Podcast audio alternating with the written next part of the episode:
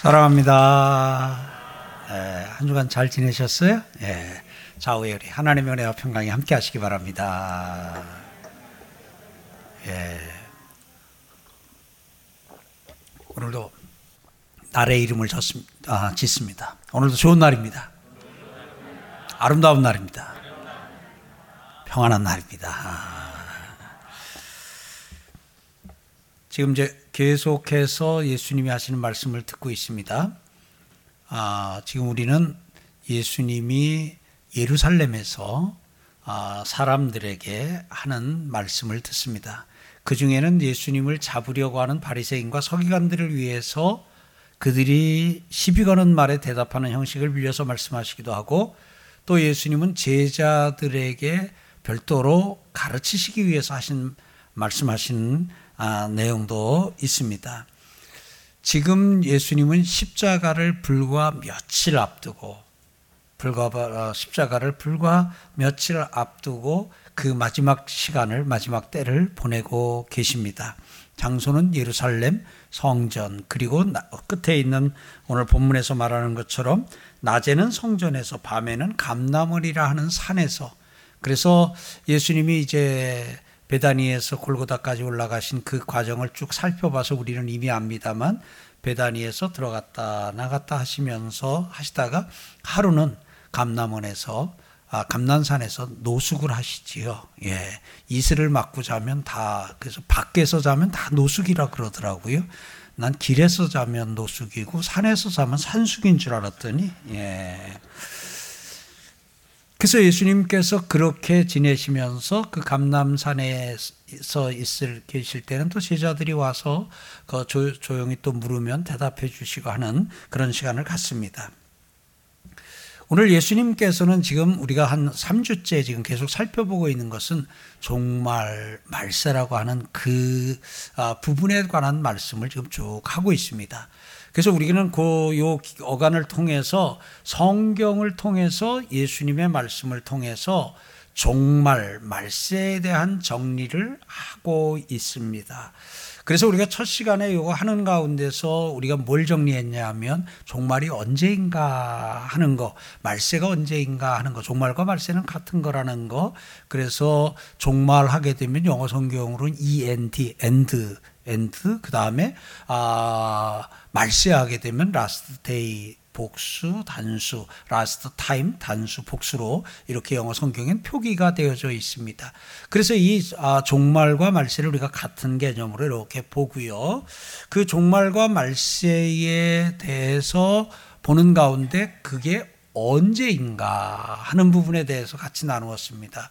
그런 가운데서 성령이 임할 그때가 하나님께서 말세에 성령을 부어 주시겠다. 그러니까 성령을 부어 주시는 그때를 하나님이 말세라 그러셨고 예수님이 이 땅에 나타나신 것을 베드로는 말세라고 또 표현을 했습니다. 말세의 때에 예수 그리스도께서 나타나셨다. 구약에 예언된 대로 나타나셨다 합니다. 그래서 우리는 예수님의 초림부터 예수님의 재림까지가 이때가 말세, 이때가 종말.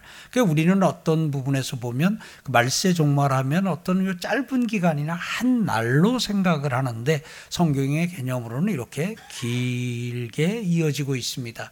그러다 보니까 이런 질문이 당연히 나올 수 있겠지요. 무슨 말세가 무슨 종말이 그렇게 기냐? 2000년 동안이라도 2000년 동안이나 종말이고 2000년 동안 말세냐? 이제 아, 그런 아, 생각과 그런 마음이 들 수 있습니다. 아, 왜냐하면 예수님께서 재림 종말에 대해서 말씀하시거나 성경이 말씀하는 내용을 들어보면 그 종말이 임박한 것을 성경이 말하고 있거든요. 임박하기에 말했는데 그게 지금 여러분 입장에서는 2000년 동안도 지속되는 거 굉장히 이제 이렇게 길어지고 delay 된 것처럼 우리가 느낄 수 있죠. 근데 예수님 당시에 베드로가 사역을 하고 있을 때에 성도들 가운데도 성도들 가운데도 왜 예수님이 금방 오신다 그랬는데 왜 이렇게 안 오시냐 하고 그 불과 몇십 년 지나지 않아서 그렇게 답답해했던 경우가 있습니다. 그때 그 답답했던 성도들이 얼마나 고마운지 모르겠어요. 왜냐하면 그때 답답해하지 않았으면 베드로한테 묻질 않았을 거고 그러면 성경에 그 내용 설명이 없었을 텐데 그들이 답답해하니까 성경에다가 적어 주셨어요. 사람은 우리가 생각하는 하루와 또 하나님의 관점에서의 하루의 차이. 그래서 하루가 천년 같고 천년이 하루 같은. 그리고 이렇게 아, 한 것이 천년이 하루 같다라면은 지금 이천 년 지나면은 지금 이틀 지난 그런 개념이잖아요. 그런 가운데 우리가 생각할 때 좀 더디 오시는 것 같고 답답한 것 같은 그것에 대해서 설명을 해 주시기를 하나님이 택한 자들이 구원을 얻기까지 하나님이 인내하며 기다리시는 것. 하나님의 사랑이라고 표현을 해 주고 있습니다. 그래서 오늘 여러분들과 제가 저는 이제 그런 부분에 대해서는 이제 성경이 다 설명을 해주니까 의구심 없이 아 이렇게 넘어갈 수 있습니다. 자 그렇다면 우리는 그, 공, 그 시간을 통해서 지금 우리가 뭘 살고 있다? 종말을 살고 있다. 지금 우리가 말세를 살고 있다 하는 부분입니다. 그러면서 이제 어, 말세의 징조들을 쭉 이야기해 주는 것도 우리가 같이 들었고 그 말세의 징조들을 지난 2000년 역사에다가 비춰보니까 2000년 역사에 그런 일들이 참 많이 있었던 것을 보게 됩니다. 그리고 오늘도 그 일들은 그 징조들은 이 땅 곳곳에서 나타나고 있는 것을 봅니다. 자, 그런 가운데서 예수님께서는 예수님께서는 아 말세를 살고 있는 우리 말세를 사는 종말을 사는 우리에게 예수님께서 이제 일러 주시지요. 첫 번째가 주의하라 하는 것이었고 두 번째가 두려워하지 말라 하는 것이었죠. 첫 번째가 뭐였지요? 어, 미혹하는 어, 자들에게 미혹을 당하지 않도록 미혹을 당하지 않도록 주의하라. 그러면서 미혹하는 자들이 써먹을 카드 앞으로 아주 나타날 때마다 써먹을 카드 두 장을 미리 오픈해 주셨어요. 하나가 내가 그다 하고 자기가 재림 예수라고 할 때 거기 속지 말아라. 두 번째 때가 가까웠다 하는데 그들을 따르지 말라 하고 이야기를 예수님께서는 말씀을 해 주셨습니다. 자, 그러면서 예수님께서는 두려워 말라고 하면서 두려워하지 말아야 될 이유 근거가 뭐냐면 내가 말세를 함께 살아주겠다. 내가 말세에 종말에 같이 살아주겠다. 그래서 우리는 오늘 칼럼에다 어, 그 칼럼을 올렸는데요. 칼럼에 우리는 지금 주와 함께 말세를 살고 있습니다. 주님과 함께 종말을 살고 있습니다.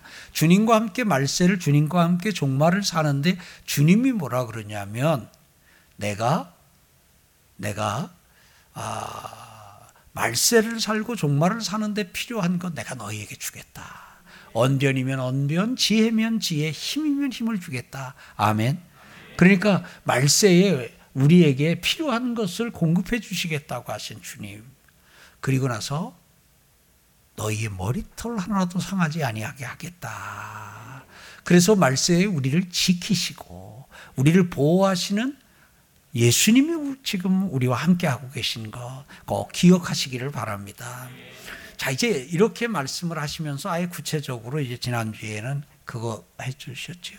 예루살렘의 멸망에 대한 거를 쭉 이제 아, 마, 말씀하시면서 아, 지난주에 우리가 그 말씀을 같이 나누면서 우리 보고 어떻게 해요? 일어나 머리를 들라. 그래서 이번 주간에 많이 했죠. 일어나 머리를 들라. 말세를 어떻게 살라고요? 일어나서 살아라. 두 번째, 머리 들고 살아라. 그래서 한 주간 그렇게 살고 오늘 왔습니다.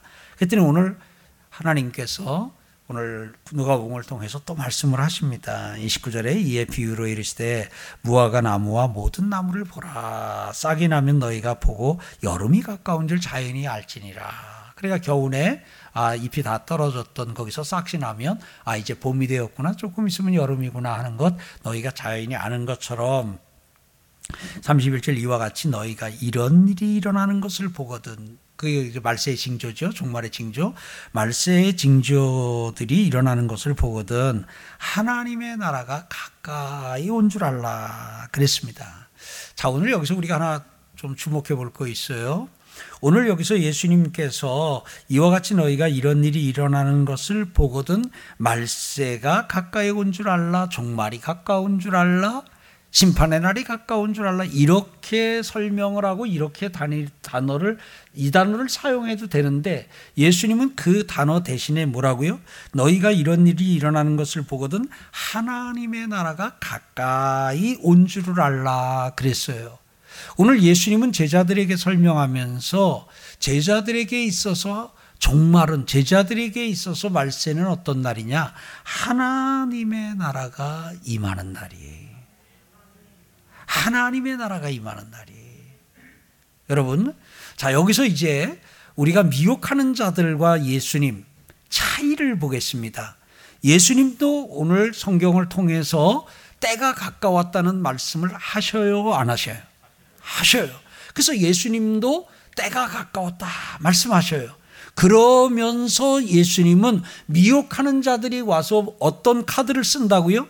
때가 가까웠다는 카드를 쓸 것이다. 너희는 거기에 미혹당하지 말라 그랬어요. 예수님도 때가 가까웠다고 말씀을 하시는데, 근데 그 이단도 와서 미혹하는 자들도 때가 가까웠다고 말을 합니다. 그런데 이 두 말의 차이를 보세요. 차이가 뭐냐면, 오늘 예수님은 때가 가까웠다 하면서 그 날이 어떤 날이라고요? 하나님의 나라가 가까이 온 줄 알라 그랬어요. 여러분, 하나님의 나라는 좋은 거예요, 나쁜 거예요? 하나님의 나라가 임한다는 것은 기분, 기분 좋은 일이에요? 기분 나쁜 일이에요? 설레요? 두려워요? 설레요. 그러니까 이거거든요. 때가 가까웠으니 너희는 기대하라. 때가 가까웠으니 너희는 기뻐하라. 때가 가까웠으니 즐거워하라는 거예요. 그러니까 예수님이 때가 가까웠으니라고 할 때 그 뒤에는 즐거움과 기쁨과 기대가 생기고 평안이 생겨요. 왜냐하면 하나님의 나라가 임하는 것이니까. 그런데 이단이 때가 가까웠다 할 때는 상황이 달라요. 그러고는 그 때가 가까웠다는 똑같은 말인데 그걸 가지고 겁을 줘요. 겁박을 해요. 때가 가까웠는데 직장은 다녀면 뭐하냐? 때가 가까웠는데 지금 공부는 해서 뭐하냐? 때가 가까웠는데 지금 시집가고 장가 갈 거냐? 지금 시집, 어, 때가 가까웠는데 지금 장사해서 돈 더 벌겠다라고 때가 가까웠는데 지금 뭐 식구들 부양하고 그거 한다고 지금 그러고 있냐? 하면서 어떻게 해요? 삶을 흔들어 놔버려요. 우리가 지난번에 같이 살펴봤어요. 예수님은 종말에, 종말에 말세를 살라 그랬어요? 죽으라 그랬어요? 살라 그랬어요. 그런데 이단은 살라고요? 살지 말라고요? 살지 말라는 거예요. 하던 일도 그만두라는 거예요. 공부도 그만두고, 결혼도 하지 말고, 직장도 그만두고, 그리고는 뭐 어느 산으로 와라, 어느 밭으로 와라, 해가지고 어디로 와라. 여러분, 그런데 속으면 안 돼요. 그러니까 저 지리산으로 오라. 예수님이 지리산에 오신다. 거기 가자. 그러면 그건 틀린 거예요. 왜냐하면 이날은 온 지구상에 관한 모든 사람에게 이 말이라 꼭 와서 그런 얘기 어느 산으로 가자고 할 사람이 생기기 때문에 그리고 또그 어, 예수님이 재림하시면은 또 뭐 대한민국에 꼭 온다고 또 그, 그렇게 뭘 얘기하는 분인데 그는 성경을 부인하는 거예요. 이날은 온 지구상에 거하는 모든 사람에게 이 말이라. 아멘. 그러니까 지리산 갈 거 없어요. 속리산 갈 것도 없어요. 어디서 있는 곳 어디서든지 한국이든 미국이든 일본이든 중국이든 우리 있는 곳 어디서든지 주, 오시는 주님을 맞을 수 있습니다. 차이가 뭐예요? 때가 가까웠다 했는데 이단의 말을 들으면 겁이 나요. 이단의 말을 들으면 삶이 중단돼. 예수님의 말씀을 들으면 평안이 와요. 예수님의 말씀을 들으면 기대가 돼요. 그리고 삶이 계속되고 삶의 활력이 부어져요. 여러분, 세상의 끝날 그 말세의 끝날 그날은 어떤 날이냐면 예수님이 재림하시는 날이잖아요. 여러분 보세요. 예수님은 우리의 신랑이셔요. 그럼 우리에게 그날은 어떤 날이에요? 신랑이 오는 날이에요. 여러분, 정결한 신부 입장에서 신랑이 오는 날은 어떤 날이? 잔칫날이죠. 얼마나, 얼마나 그렇겠어요. 누가 오셔요? 신랑이 오시는데 여러분들은 예수 그리스도의 피로 말미암아 그 피로 깨끗하게 씻고 예수님이 입혀주신 세마포로 세마포로 단장한 그리스도의 정결한 신부입니다. 옆에 본인 소개하겠어요?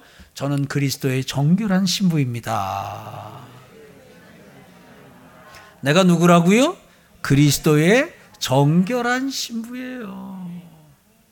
그런데 바람난 신부에게는 신랑이 오는 날이 어떤 날이 죽는 날이지요. 예? 바람난 신부에게는 신랑이 오는 날 다 들통날 거 아니에요? 다 드러날 거 아니에요? 그러니까 바람난 신부는 신랑이 온다 그러면 막 아주 와 불안해가지고 그냥 이거 감춰야 되는데 이거 감춰야 되는데 이거 누가 또 얘기하는 거 아닐까? 아, 누구 입단속을 시켜야 되나? 온갖 불안하잖아요. 똑같이 신랑이 온다 해도 정결한 신부는 와 하는데 바람난 신부는 아주 좌불안석 어쩔 줄 몰라 해요. 그러니까 예수를 믿는 그리스도의 정결한 신부된 우리에게 종말, 말세, 세상 끝날 우리는 두렵거나 겁나는 날이 아니라 그날이 주님과 만나는 날이요. 신부로서 신랑 만나는 잔치날인 줄 믿습니다. 그렇기 때문에 예수를 믿는 우리에게는 그날이 하나님의 나라가 임하는 거예요. 그러니까 오늘 예수님은 제자들에게 이렇게 말씀을 해주시니까 이 종말과 관련해서 이야기를 들어도 막 두렵거나 떨리거나 겁나거나 어, 이러질 않는단 말이지요. 아, 저는 어려서 종말에 대한 거 설교 이렇게 좀 듣는 가운데 이게 그냥 아주 오랫동안 저를 굉장히 두려움에 떨게 했던 얘기 드렸어요. 여러분 중에도 저와 같은 경험이 있으신 분이 있을 텐데, 헉, 그런 분이 있으면 이번에 요 몇 주간 이어지는 종말과 관련된 이 설교 중에 여러분들 마음 안에서 두려움이 사라지는 은혜가 있길 바랍니다. 그래서 이젠 종말 말세라고 하는 그이 단어를 들게 되면 그게 그렇게 정겹고 그게 그렇게 여러분에게 아, 주님 만난다. 아, 하나님의 나라가 임한다. 이렇게 복음으로 기쁘게 들리는 은혜가 있기를 주의 이름으로 축복합니다. 그러면서 오늘 천지는 아, 내가 진실로 너에게 이르노니 이 세대가 지나가기 전에 모든 일이 다 이루어지리라 하면서 그 예수님의 예루살렘 멸망과 관련된 예언은 이제 예수님의 예언 예언은 중의적인 의미가 있어요. 그 예언한 것이 요때 한번 이루어지고 그걸로 끝나는 게 아니라 그 뒤에 다른 일어날 어떤 거를 또 염두에 두고 말씀하셨고 그 뒤에 어떤 걸 또 염두에 두고 말씀하신 게 있어요. 그래서 요한계시록이나 다니엘서나 이렇게 읽을 때는 여러분들이 그걸 염두에 두고요. 그래서 다니엘서나 아 이렇게 읽을 때에 일차적으로는 거기서 바벨론에 의해서 멸망을 당하거나 조금 더 뒤에 헬라 제국에 의해서 당할 일이 거기 기록이 되어져 있지만 그것이 단순히 바벨론 제국에 멸망하고 헬라 제국에 멸망하는 그것으로만 끝나는 것이 아니라 그 뒤에도 계속해서 이제 이렇게 그 예언 중에 들어있는 내용이 있습니다. 오늘 예수님의 예루살렘 멸망에 대한 예언은 당시에 예수님에게 이 말을 들은 사람들 중에도 자기의 눈으로 예루살렘의 멸망을 보고 자기가 몸소 경험한 사람들도 있어요. 왜냐하면 그때로부터 약 35년, 40년 후에 실질적으로 그대로 이루어졌거든요. 그러니까 그런 부분에서 아, 이 세대가 지나기 전에 이 모든 일이 다 이루어지리라 하는 것은 예루살렘의 멸망은 예수님이 여기 말씀하신 것처럼 한 세대가 지나기 전에 이미 이루어졌어요. 근데 거기에 어떤 의미가 있다고요? 중의적인 의미가 있어서 앞으로 또다시 그러한 것들에 대한 예언도 들어있다고 하는 것을 여러분들이 기억하시길 바라고요. 중요한 건 이거예요. 33절 천지는 없어지겠으나 내 말은 없어지지 아니하리라 하니까 예수님이 말씀하신 이 날은 반드시 온다 하는 거예요. 같이 합시다. 종말은 말세는 말세의 마지막 날은 반드시 온다. 그것이 여러분에게는 복음인 줄 믿습니다.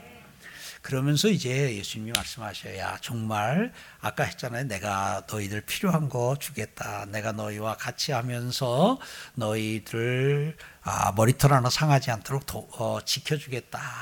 하셨잖아요. 그건 예수님이 내가 종말을 사는 너희에게 내가 이렇게 해주겠다. 내가 이렇게 해주겠다. 내가 이렇게 해주겠다 하셨어요. 그리고 나서 예수님이 근데 이제는 너희가 할 일이 있다. 너희가 할 일이 있다. 그럼 종말을 사는 너희가 할 일, 너희가 할 일이 있다 하면서 34절 너희는 스스로 조심하라 그랬어요. 종말을 살고 계신 분 아멘. 말세를 살고 계신 분 아멘. 이 말세는 뭐 할 때냐 하면 스스로 조심할 때예요. 자우에 한번 합시다. 조심하며 삽시다. 네? 조심하며. 조심하며. 그래서 성경에서도 섰다 하는 자는 넘어질까 조심하라. 조심하라는 표현이 좀 많이 나오죠. 네. 스스로 조심하라. 여기서 조심하라는 단어의 의미를 살피면은 아, 스스로 삼가라 하는 의미도 들어 있고요. 스스로 주의하라 하는 의미도 들어 있습니다. 그러니까 말세는 어떻게 살아야 된다고요? 조심하면서 살아야 돼. 주의하면서 살아야 돼. 삼가면서 살아야 돼요. 그러면서 오늘 그 뒤에 그렇지 않으면 다른 말로 스스로 조심하지 않으면 어떻게 된다고요? 방탕함과 술 취함과 생활의 염려로 마음이 둔하여지고 뜻밖의 그날이 덫과 같이 너에게 이 말이라 그랬어요. 이 말은 무슨 말이냐면 오늘 우리가 이 세상을 사는 아, 목적이 있잖아요. 이 세상을 사는 하나, 사는 우리에게 하나님이 맡기신 뜻이 있잖아요. 우리에게 우리를 통해서 하나님이 이루시고자 하는 일이 있지 않습니까?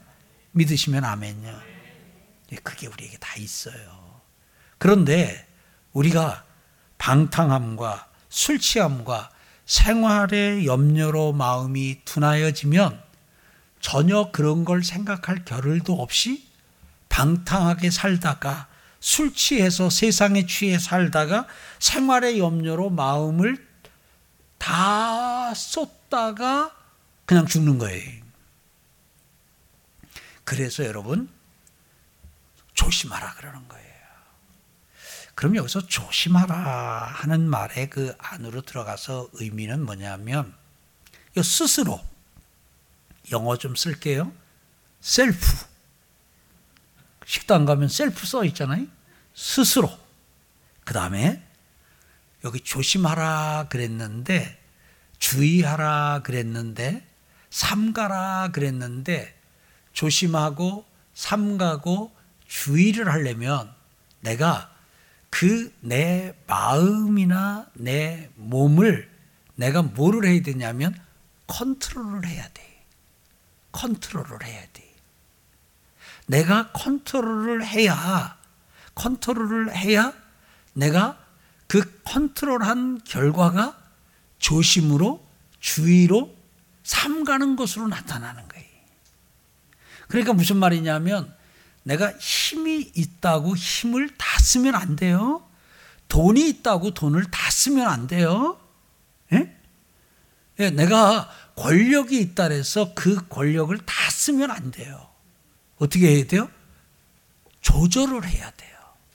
컨트롤을 해야 돼요.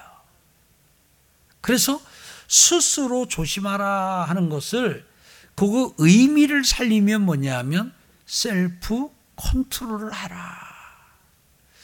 제가 이렇게 그냥 들으면 알만한 익숙한 단어 self control을 했는데 이걸 우리말로 하게 되면 우리 단어에는 이게 뭐냐면 절제예요. 그래서 성령의 아홉 가지 열매가 있는데 성령의 아홉 가지 열매 중에 마지막 언급된 열매가 절제잖아요. 그 절제를 영어 성경으로 보면 다 셀프 컨트롤로 돼 있어요. 그러니까 이건 스스로 자기가 조절을 하는 거예요. 여러분, 돈이 모든 사람을 행복하게 하고 잘 되게 합니까? 아니에요. 여러분, 돈 때문에 인격이 파탄에 이르고 돈 때문에 덕을 잃고 돈 때문에 그야말로 사람들을 다 잃어버린 경우 있나요? 있어요. 여러분, 이 돈이 돈의 self control, 절제력이 함께 붙어야 이 돈이 복이 되는 거예요. 이 돈의 힘을 재력이라 그러죠. 이 재력과 여기서 아, 절제력은 절제하는 힘이잖아요. 그래서 이 재력과 절제력이 함께 와야 돼요. 함께. 그런데 절제력은 없이 돈만 있어요. 그럼 이 돈 때문에 그 사람은 본인만 아니라 자식까지도 다 망해요. 그러니까 그 돈 있는 집에 자식인데 공부도 안 하고 일도 안 해요. 아, 그까지 한 달 500만 원, 아, 이거 하루치 용돈도 안 되는데. 왜냐하면 워낙 집이 뭐, 막 몇백억, 막 몇천억 하니까 내가 열심히 가서 한 달 직장 다녀야 500만 원 받는데, 아, 내가 그거, 그까지 500만 원 받자고 내가 일을 해? 그리고는 일을 안 해요. 그러고 인생을 살면 나중에는 어떻게 되겠어요? 일도 안 하니까 맨날 그 돈 가지고 뭐 그러다 보니까 자연히 어디로 가요? 방탕 쪽으로 가는 거죠. 에? 방탕하고 술 취하고 그런 쪽으로 갈 수밖에 없는 거예요. 그러다 보니까 아유 저 집에는 돈이 조금만 좀 적절하게 돈이 있었다면 저 집 애들 저렇게 다 마약 중독에 저렇게 사고 저렇게 되지 않았을 텐데 굉장히 혀를 차는 그런 경우들도 돈 많은 집 가운데 그런 경우 있어요. 여러분 권력 권력에는 역자가 힘 힘이에요. 권력에는 절제력이 붙어와야 돼요. 절제력이 겸비된 권력을 가져야 돼요. 그런데 절제력은 없어요. 권력만 있어요. 그럼 이 권력으로 사람 죽여요. 이 권력으로 악을 행해요. 이 권력으로 이 권력으로 그야말로 나중에는 최후가 비참해져요. 예. 네. 체력도 마찬가지. 아주 그냥 힘이 넘쳐요.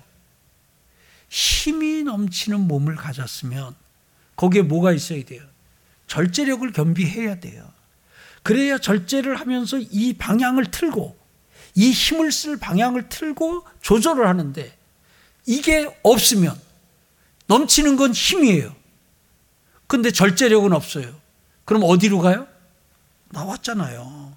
그렇지 않으면 어디요? 방탕함과 술 취함과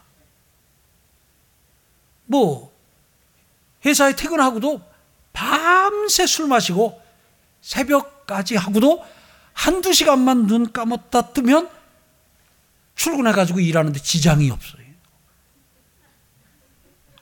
안 부러워요? 아, 난 예전에는 조금 이제 저녁에 잠을 안 자도요. 어떤 경우는 철야를 뭐 며칠 하고 하루도 한 두 시간이나 이렇게 눈만 감았다 붙이면은 막 감았다 뜨면은 다시 이제 그렇게 되고 그랬어요. 요즘은 밤새면 밤새면 한 이틀은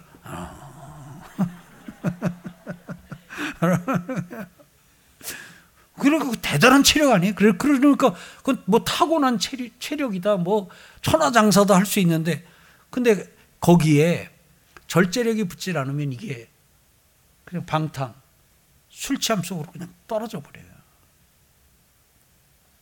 그래서 저 사람 체력이 조금만 좀 좀 덜 했다면 오히려 인생이 저렇게 망가지진 않았을 텐데라고 그렇게 안타까운 경우들도 있어요. 다 뭐가 필요해요? 절제가 필요해요. 우리가 입으로 입이 있어요. 말을 할 수 있어요. 근데 여기에 말은 할 수 있는 말하는 입은 있는데 절제력이 없으면 그 입 때문에 망하잖아요. 그 입 때문에 불행해지잖아요. 감정 여러분 누구나 다 감정이 있어요. 근데 그 감정의 표현은 어떻게 해야 돼요? 절제해야 돼요. 어우, 목사님, 난 그거 못합니다. 난 속에 놓고 못 삽니다. 그럼 산속에라도 들어가 살아요. 굴, 굴 쏘고, 굴 파가지고 혼자 살든지. 그냥 다 퍼놓고 나면 자기는 속 후련해 돼. 자기 속은 후련하는데 그거 듣는 사람은 어떡하라고요? 그러면 그렇게 감정 다 표현하면 사람이 떠나잖아요.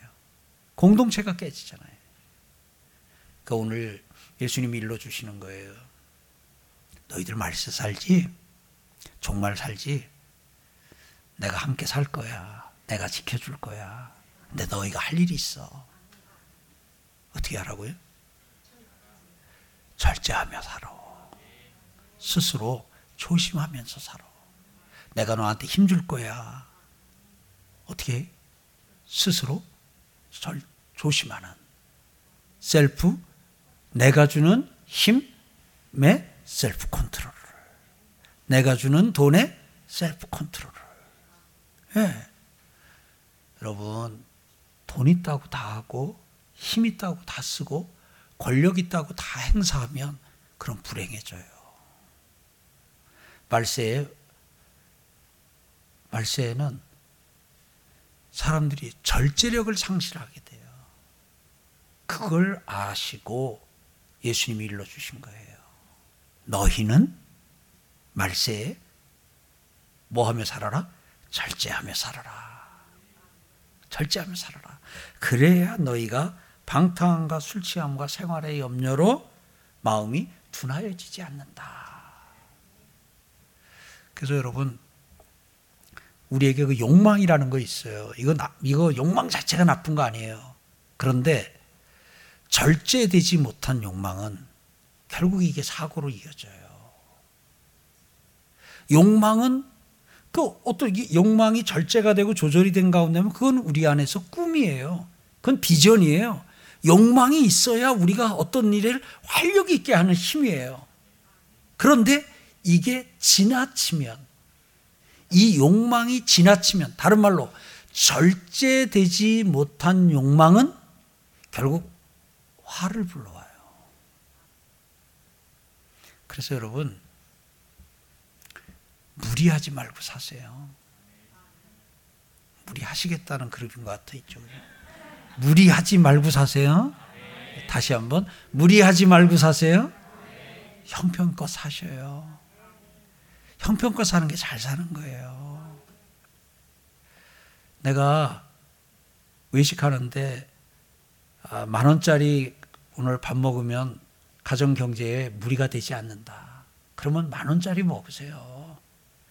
그런데 그걸 10만 원짜리를 먹으면 그러면 카드 결제일 돌아오게 되면 계속 눌려요. 네 명이 가서 40만 원어치 먹었잖아요. 만 원짜리 먹었으면 4만 원 나가는데 36만 원 더 썼는데 내 소득이나 내 형편은 한 끼에 10만 원짜리를 4명 밥 살 수 있는 형편이 못 돼요. 그런데 그냥 폼 잡는다고 샀어요. 그래서 사는 카드로 결제, 아, 내가 낼게 탁 좋았어요. 근데 어떻게 돼요? 결제 날 돌아오면 계속, 아, 이달에는 참, 그게 뭐예요? 생활의 염려로. 그게 생활의 염려예요. 무리를 하면 생활의 염려를 할 수밖에 없어요. 여러분, 뭐 회사 너무 키워야 된다고 너무 그러지 마세요. 막 목표를 회사 키우는 것에다 두다 보면 무리를 할 수 있어요. 합시다. 나는 형편껏, 형편껏. 회사 경영도 형편껏. 그럼 내가 회사가 규모가 요만해요. 아, 그럼 재밌잖아요. 이렇게, 이렇게 식구들하고. 그 몇 명 직원들하고 가족까지 이렇게 하면서 월급날 돌아와도 좀 부담 없고 조금 많이 팔리면, 어이, thank you. 조금 덜 팔리면, 아이, 그래도 오늘 뭐 이달에는 이렇게 지나고 이렇게 할 수 있잖아요. 근데 이거를 그냥 이만하게 키워놓으면, 그럼 당장 20일 월급날 돌아오면 벌써 10일 지나면 눌리잖아요. 이달에 이 월급을 어떻게 감당한다. 계속 그렇게 눌리잖아요. 그럼 그렇게 해가지고 큰 회사 사장 되면 행복해요? 맨날 돈에 눌려서 지내는 사장하고 규모가 조금 작지만 늘 웃으면서 여유 있게 그냥 서로 살아가면서 그 직원들 막 그렇게 뭐 하는 거예요? 왜냐하면 자기는 지금 그 직원들 월급 줄 거 생각하니까 막 머리가 막 어떻게 이렇게 될 것 같은데 직원들 보니까 그냥 뭐 커피 하나 들고는 일을 하는 건지 안 하는 건지 뭐 하고 하니까 지금 뭐들 하는 거야 이제 그러니까 그렇게 소리를 지르고 그러지요. 근데 내 형편껏 이렇게 하게 되면 오히려 아이고 그 막 웃고 그러고 아이고 우리 회사 직원들이 그래도 내가 사장인데 아이고 또 와서들 저렇게 다 와서 웃으면서 즐겁게 근무도 하면서 일도 하고 아이고 참 좋다. 이렇게 느낄 수 있는 부분인데도 괜히 그냥 거기다가 소리를 다 나가 뭐 그래가지고 저 가서 모레도 어디 가서 계약일에도 따오라고 뭐 그런다 해서 될 수 있는 게 아니잖아요. 자 욕망도 뭐가 필요해요? 절제가 필요해요. 하나 더 할게요. 선한 일도 절제가 필요해요. 어떤 사람은 누구 도와주자고 빚내서 그렇게 막 대출 받다가 막 도와주고 그러는데 여러분 하나님이 여러분들 그 사람 도와주라고 또 하나님이 여러분에게 그 일을 맡기셨으면 돈 주고 도와주시라 그럴 거예요. 빚내다 도와주라고 그러시지는 않을 테니까 그냥 마음 편안하게 하면서 오늘 사랑하는 성도 여러분 우리가 뭐든지 다 이렇게 심지어 선한 일이라 할지라도 절제하며 아멘. 예, 그래서 그렇게 말세를 어떻게 살라? 절제하면서 살면 그러면 우리가 방탕함과 술 취함과 생활의 염려로 우리의 에너지가 우리의 생각이 다 빠져나가지 않고 우리가 주님을 생각할 수 있고 주님이 맡겨주신 사명을 생각할 수 있고 저 사람의 영혼을 구원하기 위해 내가 무엇을 해야 될까? 선교사님들을 위해서 내가 어떤 일을 해야 될까? 내가 지금 이 코로나 상황에 이 세계 선교를 위하여 복음화를 위해서는 내가 할 수 있는 일이 무엇일까를 생각하고 실행할 수 있는 그 시간도 그 여유도 생길 줄 믿습니다. 오늘 주님이 우리 보고 그렇게 살라 하시니 그리 사는 은혜가 있길 축복합니다. 그러면서 예수님은 아셔요. 스스로 조심하라, 스스로 주의하라 그랬는데 제자들이 스스로가 안 되는 걸 아셔요. self control을 하라 그러시긴 하셨는데 이 self가 안 되는 걸 아시는 거예요. 제가 뭐 여쭤볼게요. self control 잘 되셔요? 그게 잘 되면 이제 뭐 오늘 설교 앞부분 들으면 그냥 그 다음날부터 나머지 삶에서는 완전히 바뀌어야 되는데 잘 안 되잖아요. 그래서 우리는 또 고백을 하게 되잖아요. 주님, self control을 하긴 해야 되겠는데, 주님이 아시잖아요. 저는 self control을 할 수 없는 걸. 그러면 주님은 그러시죠. 나도 네가 못하는 거 안다. 그러면서 그래서 내가 너에게 성령을 보내줄 것이다. 성령을 받게 되면 셀프 컨트롤이 너의 인격이 되고 너의 성품이 되고 너의 삶이 될 것이다. 성령의 열매는 우리의 인격화 되거든요. 성령의 열매가 우리 몸에서 체화되면 그게 인격으로 성품으로 나타나거든요. 그런데 오늘 그러면서 성령을 보내주시겠다 그러고 또 예수님께서는 구하는 자에게 하나님이 주시겠다고 하시면서 구하는 자에게 좋은 것 성령을 주시지 않겠느냐 그랬어요. 여러분, 여러분들이 기도하잖아요. 하나님, 우리 아들, 하나님, 우리 딸, 하나님, 우리 엄마, 하나님, 우리 교회, 하나님, 우리 나라 위해서 기도해요. 그런데 하나님은 어떤 제목으로 어떻게 기도하든 기도하는 자에게 하나님이 주시는 게 있어요. 성령이에요. 그러니까 우리가 기도하면서 성령 주세요 해도 주시고요. 우리가 하나님 앞에 기도하면서 성령 주세요는 안 하고 그냥 아들을 위하여, 딸을 위하여, 나라를 위하여, 민족을 위하여, 성교사님 위하여 기도해도 기도하는 자에게, 기도하는 자는 구하는 자잖아요. 기도하는 자에게 좋은 것 뭘 주셔요? 성령을 주셔요. 그러면 성령을 주시면 성령이 우리 안에서 열매를 맺어요. 그 열매가 뭐예요? 절제예요. 그래서 예수님은 뒤에 36절에서는 이러므로 너희는 장차 올 이 모든 일을 능히 피하고 인자 앞에 서도록 항상 기도하며 깨어 있으라 그랬어요. 여기서 항상 기도가 나와요. 항상 기뻐하라 쉬지 말고 기도하라 범사에 감사하라. 항상 버전 항상 기뻐하라 쉬지 말고 기뻐 아, 쉬지 말고 기도하라 쉬지 말고 감사하라.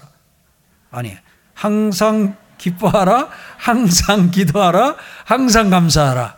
예, 쉬지 말고 버전 쉬지 말고 기뻐하라 쉬지 말고 기도하라 쉬지 말고 감사하라. 범사 버전 범사에 기뻐하라 범사에 기도하라 범사에 감사하라. 오늘 여기서는 거기 데살로니가 전서는 항상 기뻐하라. 오늘 본문에서는 항상 기도하라. 그럼 기도하면 뭘 받아요? 성령을 받아요. 성령을 받으면 절제가 인격화돼요. 그러면은 성령을 받으면 성령을 받으면 내가 절제할 수 있어요. 그럼 성령이 우리 안에 오시면 우리가 뭐 할 수 있도록 성령이 우리를 도우시느냐? 컨트롤 할 수 있도록 도우셔요. 그런데 성령이 아니고는 컨트롤이 안 돼요. 같이 합시다. 나는 성령이 아니고는 컨트롤이 안 됩니다. 그 성령이 아니면 내 감정이 막 나와요. 그런데 내가 내 감정을 다스리질 못해요. 절제가 안 돼요. 근데 성령이 오면 이게 컨트롤이 가능해요. 그래서 오늘 너희가 할 수 없는 self control을 할 수 있도록 내가 성령을 보내 도와주겠다. 아멘. 그래서 우리가 self control을 하면서 절제하면서 살게 될 때 오늘 그 삶을 성경은 깨어 있는 삶이다. 여러분들과 제가 깨어 있어야 된다. 왜냐하면 열처녀 비유에서도 그렇고 계속 깨어 있으라, 깨어라, 깨어라 나오잖아요. 근데 오늘 우리는 그 깨어 있는 것의 한 의미를 알게 됐습니다. 뭐 하는 것이요? 스스로 조심하는 것. 의미적으로는 절제하는 삶이 내가 절제력이 있고 절제하며 지금 살고 있다. 그러면 나는 깨어 있는 상태다. 아멘. 기억하시기를 축복합니다. 한 주간 절제하며 깨어서 사시다가 다음 주에 또 만나요. 아멘.